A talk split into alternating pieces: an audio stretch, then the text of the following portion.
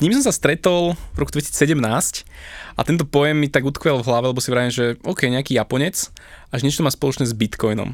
A vravím si, že Bitcoin, že to už som počul niekde a videl som to ako nejaké digitálne peniaze, nejaká možno, možno pyramída, nejaký podvod. A pamätám si, vtedy som sa stretol s môjim kamarátom veľmi dobrým Peťom. A sedíme tak s Peťom a bavili sme sa o weboch, lebo som chcel jednu web stránku. A pýtam sa tak Peťa, že Peťo, že čo ty teraz, akože, že ak ide firma? On že, no, že, firme sa teraz tak pomenej venujem, lebo že riešim Bitcoin. Ja že Kriste, pane, že, že zás z každej strany to na mňa išlo. A vravím, normálne, až som si tak uvedomil, že Peťo, že aj ty, aj ty si naletel, až, až takéto myšlienky som mal. Tak sa opýtam, že no dobre, tak keď už tu sme spolu a, a máme teraz tú hodinku vyhradenú, tak mi povedz o tom Bitcoine trošku viac. A vtedy on mi nezačal hovoriť o, keby o tom, jak to rastie, padá, aká je cena, ale skôr o tom zmysle tej technológie. A vtedy aj spomenul meno Satoshi Nakamoto. Ja som to nedokázal zapamätať, pre to bol proste nejaký Japonec. No a vtedy, keď som prišiel domov, tak som začal študovať, že čo ten človek vlastne urobil, či aké národnosti, čo teraz robí, čomu sa venuje.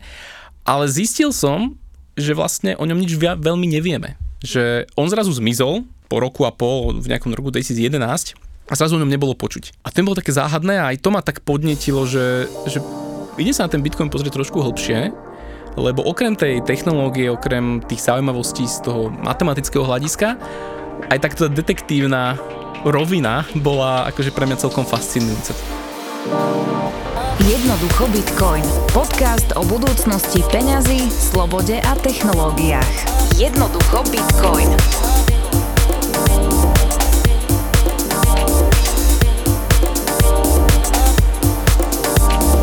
Keď si prvýkrát videl alebo prečítal si to meno Satoshi, ja to mám inak napísané na ruke, lebo by som si to nepamätala, ako to povedať, a, tak ako si si predstavoval, že taký vynálezca Bitcoinu, zakladateľ, neviem, neviem, jak to tiež povedať, Satoshi vyzerá? Hej, najskôr to bol, najskôr bol nejaký Japončík v kapuci, mladý hacker, ITčkar. Pozral som jeden seriál, Mr. Robot, a tam bol mladý herec, on bol myslím, že egyptian, ale nejak podobne som si predstavoval Satoshiho, len šikme oči a trošku taký azijský dožltá look.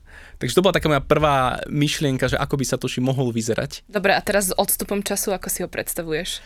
S odstupom času, akože na to, keď som pochopil, že čo ten Bitcoin vlastne je a že čo musel ten človek urobiť na to, aby proste toto dal dokopy, tak si vravím, že to musí byť nejaký 50 minimálne. Mm-hmm. že to, to asi byť... nevymyslí nejaký mladý chalanisko no. v garáži svojich rodičov. Hej, hej, presne, že ke, čím viac zistíš do hĺbky, že ak sú tam naozaj nuancy toho celého, tej technológie, tak zistíš, že že ty kokos, že toto, no minimálne jeden človek, že to proste, ak to nebol jeden človek, to musí byť nejaká skupina ľudí, lebo takto niečo vytvoriť, to je akože wow. Ty si to už spomenul, že nie je asi jasné, že kto je Satoshi Nakamoto. Dobre hovorím? dobre, dobre, ok, check. že, e, že kto to presne je, ale spája sa s tým niekoľko možností alebo mm-hmm. takých legend, nazvime to, že kto by to mohol byť, tak kto je ako taký horúci kandidát mm-hmm. na prvé miesto Satoshi Nakamoto. to rebríček, áno, áno, je, že Potom dáme Miss Universe Universe, ale... my, s Nakamoto, my Satoshi urobíme. No, tý, naozaj, tých mien je veľa a pribúdajú nové a, a sú dôkazy akože mm-hmm. pre mhm. mnoho mien. A tak zo pár z nich si povieme, teda, že kto by to akože mohol byť. Tak uh, jedným veľmi horúcim kandidátom je uh, americký kryptograf, uh, vývojár ITčkár menom uh, Nick Sabo. A prečo on je taký celkom horúci kandidát? Lebo on predtým, ako Bitcoin vznikol v tom roku 2009, a teda bol popísaný v 2008, tak on už predtým robil na niečom veľmi podobnom, projekt, ktorý sa volal BitGold. Čo je zaujímavé, že ten Satoshi v tom, v tom tzv. white paperi, v tom pdf ktoré popisovalo Bitcoin, tak ešte aj citoval toho Nika Saba. Takže tam sa aj odhaduje, že to kľudne mohol on sám seba, aby akože ten, uh, vytvoril ten pseudonym, aby nebol spájaný s tou technológiou a plus on aj v minulosti veľa používal rôzne, rôzne pseudonymy. Takže e, bol veľmi dobrý technológ, citovaný aj v tom, v tom white paperi a dokonca aj štilistika, za akou písal kód a texty, tak e, niektoré veci sa tam akoby zhodujú s tým, ako sa aj Satoshi vyjadroval. Takže on je celkom taký horúci kandidát, aj keď samozrejme odmietol, keď ho s tým nejakým spôsobom vyzvali k tomu, aby to potvrdil, tak on, že nie, nie, že to vôbec nie som ja. Veľmi zaujímavý kandidát je človek menom Hal Finney. A to je tiež Američan respektíve bol Američan, lebo čo je na ňom zaujímavé, že on sa nechal, on sa nechal zamraziť a čaká ja na to... Myslíš vážne? No, je to tak. On sa, nechal, on sa nechal zamraziť za celkom veľa peňazí a čaká na to, kým nájdu liek na jeho chorobu a keď ho rozmrazia, tak uh, si myslí alebo myslel, že, že ho dajú naspäť do života. Ale napriek tomu, napriek tomu bol to veľmi skvelý technológ, takisto americký vývojár, kryptograf a on dokonca je potvrdené, on získal prvú transakciu od Satoshiho. Čiže prvá transakcia, kde sa naozaj presunul Bitcoin niekomu na peňaženku, tak išla od Satoshiho a Halovi Finimu. Mm-hmm. A on bol veľmi v úzkom kontakte so Satoshim dlhé roky, alebo teda tie, tie roky, čo bol Satoshi už, už známy ohľadom Bitcoinu, tak spolupracovali. No a takisto sa dá odhadovalo, že tento Halfiny by mohol byť on, že by znova by si vytvoril takýto pseudonym. No a čo sa mu stalo vo finále, tak on, on myslím, že v roku 2000... Odmrzol. Ešte, ne, ešte neodmrzol. Uvidíme, či raz odmrzne a potvrdí, že je Satoshi. Okay. Ale vlastne on, jeho choroba bola roztrusná skleróza, mm-hmm. takže už on bol istú dobu už na vozíku a potom potom, potom už sa mu to zhoršovalo no a, a zomrel. Takže Takže Satoshi môže byť aj mŕtvý už týmto pádom. No a máme aj nejakého tretieho alebo tretiu. Žena nám tu chýba. Zatiaľ si nespomenul žiadnu ženu. Žena, žena zatiaľ nebola na tomto Miss liste, sa, Miss Satoshi. ale možno, že nejaká príde. Mm-hmm. Možno nejaká príde. Máme v Československu jednu Alena Vránova, ktorá má, myslím, že aj na Twitteri nick Alena Satoshi. A teda ona je perfektná, perfektná baba, ktorá stojí za rôznymi projektami v kryptoekosystéme takže e, ako Trezor a hardwareová peňaženka a podobné ako veľmi svetovo známe projekty. Takže to je asi najznámejšia žena v Bitcoine na svete. Mm-hmm. A je to teda Češka, čo je teda super. Ale ano. na toho Satošiho sa sa Asi tam, to teda ona nebude, nie, hej? Není v tom, v tom top liste, není v tom high score, není, není tam. Na svete dokonca žije osoba, ktorá sa volá, alebo má rovnaké meno ako Satoshi, ja si to tu prečítam, Dorian Nakamoto Satoshi, alebo má to v strede to ano, meno, ano, tak jeho mohol by to byť Satoshi. on. Je, lebo ja som si ho pozrela na, na Google a on Prototyp. úplne tak vyzerá, že to keď si že predstavíš, že ako vyzerá zakladateľ Bitcoinu, tak toto je tá fotka. Hej, on vyzerá tak akože komický, taký starý pánko v okuliaroch. Áno, taký veľmi vyzerajúci. decentný, nevieš odčítať z výrazu tváre, že nad čím premýšľa, čo vymýšľa. Áno, áno. No on bol dlho akože tiež ako horúci kandidát, a pretože takisto má technologický background. A čo je veľmi zaujímavé a prečo sa aj akoby, sa to vracia k tomu Halovi Finimu, čo sme spomínali, lebo oni istú dobu žili pár domov od seba. Dokonca Halfini žil pri tomto Dorianovi Nakamotovi a odhaduje sa, že mohol sa inšpirovať tým jeho menom. No a ten Dorian Nakamoto, teda rodným menom Satoshi, ľudia nejakým spôsobom sa na neho vrhli, že áno, že to, ty ten Satoshi, že potvrď to, potvrď to.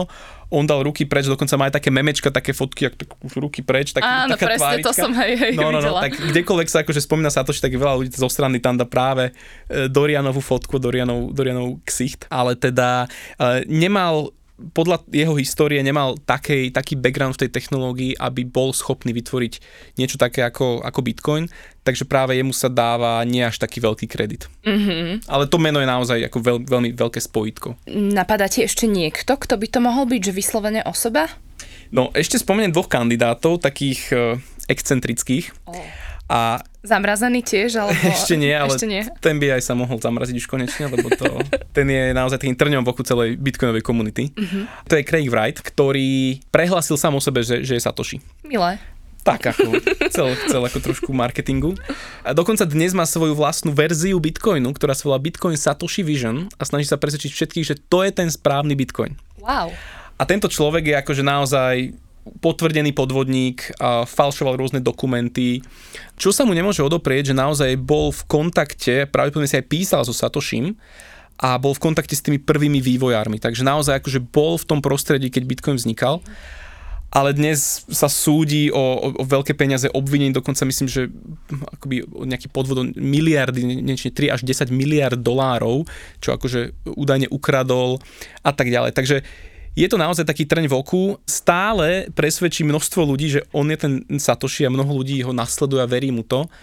Ale tie základné veci, ktorým by dokázal, že je Satoshi, to znamená napríklad, že podpísať transakciu s tými tzv. privátnymi kľúčmi k Satoshiho adresám, čo je vlastne, to by bol taký, že ultimátny dôkaz, že áno, tento človek naozaj je majiteľom tých prvých bitcoinov, tak to ešte neurobil. A to asi ani nikdy neurobi.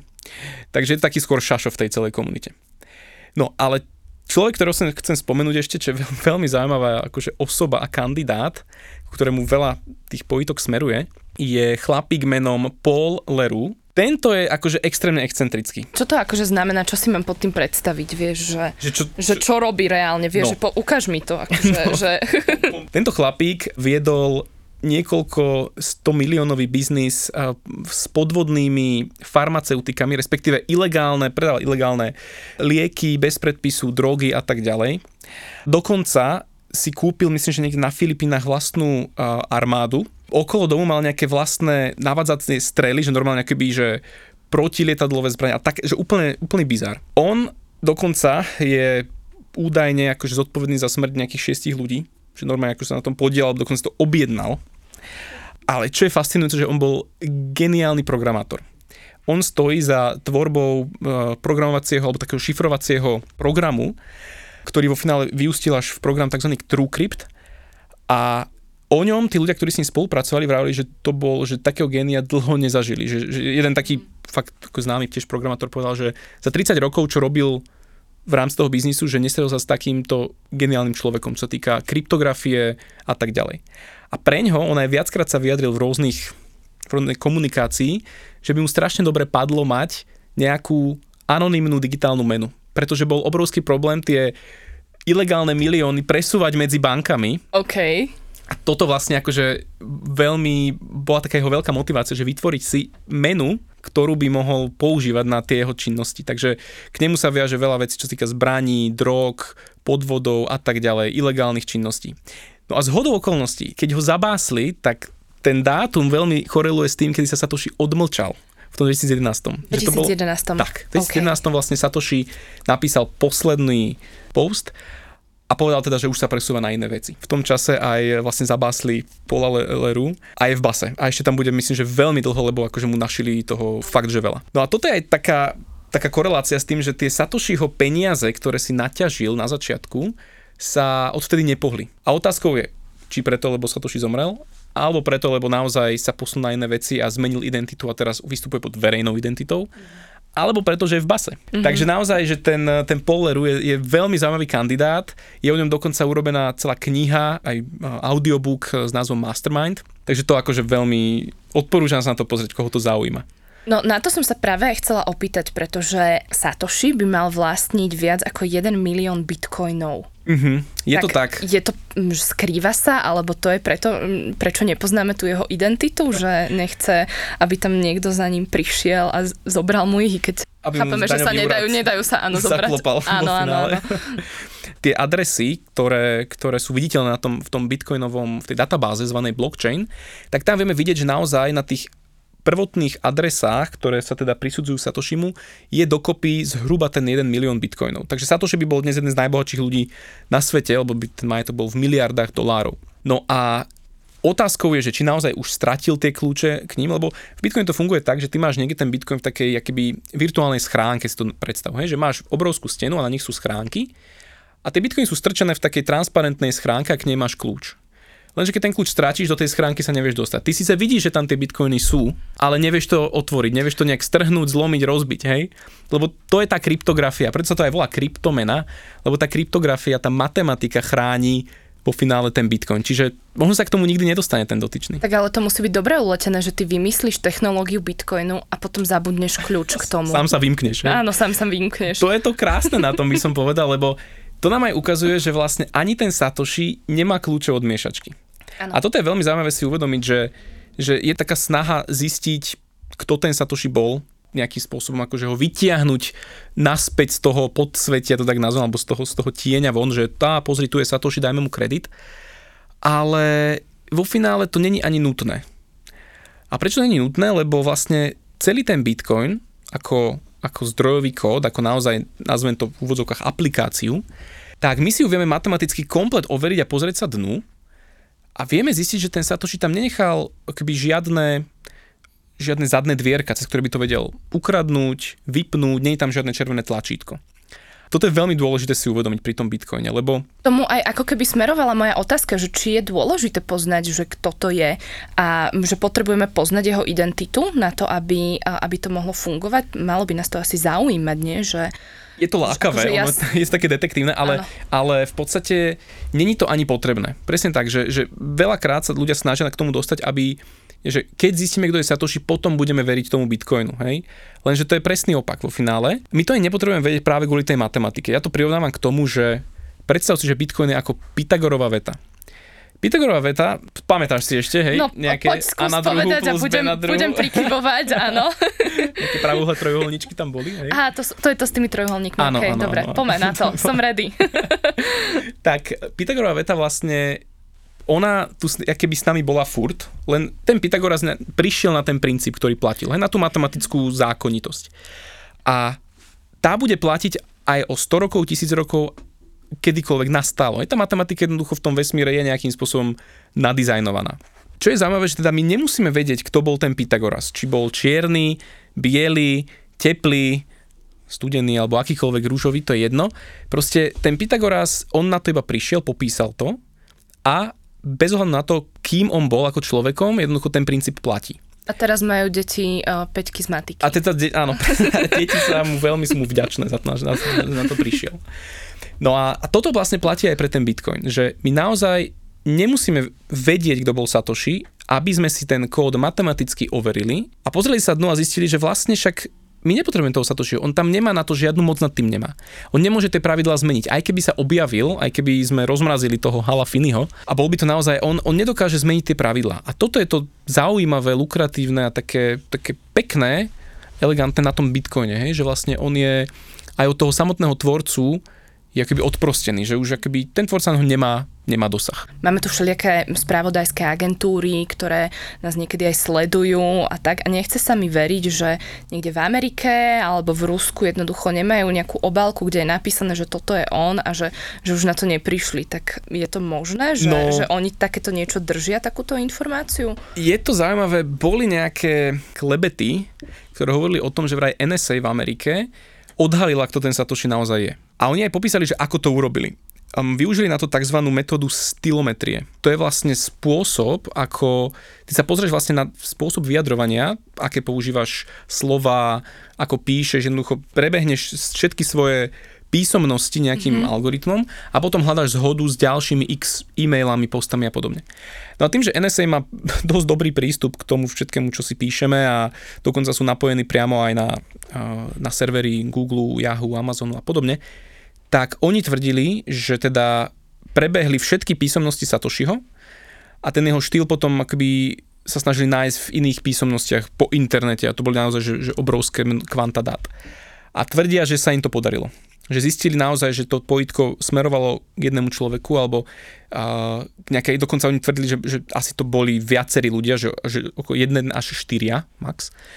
A že to smerovalo k, k týmto ľuďom a oni hlavne hovorili, že chceli to zistiť, pretože sa báli, že to môže byť nejaký špech alebo teda špion Ruska alebo, alebo Číny. Takže oni chceli vylúčiť to, že, že nejaký Rus alebo Číňan sa im nesnaží narušiť ich integritu. Som zvedavý, že na čo prišli. Že je to podobné, keď e, je taká otázka, že či neschovajú UFO niekde tam v Amerike tak možno naozaj majú tam niektú obálku s tým, s tým menom, že Satoshi Nakamoto rovná sa a tento a tento človek. Takže zvykneme aj hovoriť, že, že Satoshi to je ako Ježiš že Ježiš keby prišiel a povedal, že ja som Ježiš, tak mu to nikto neverí.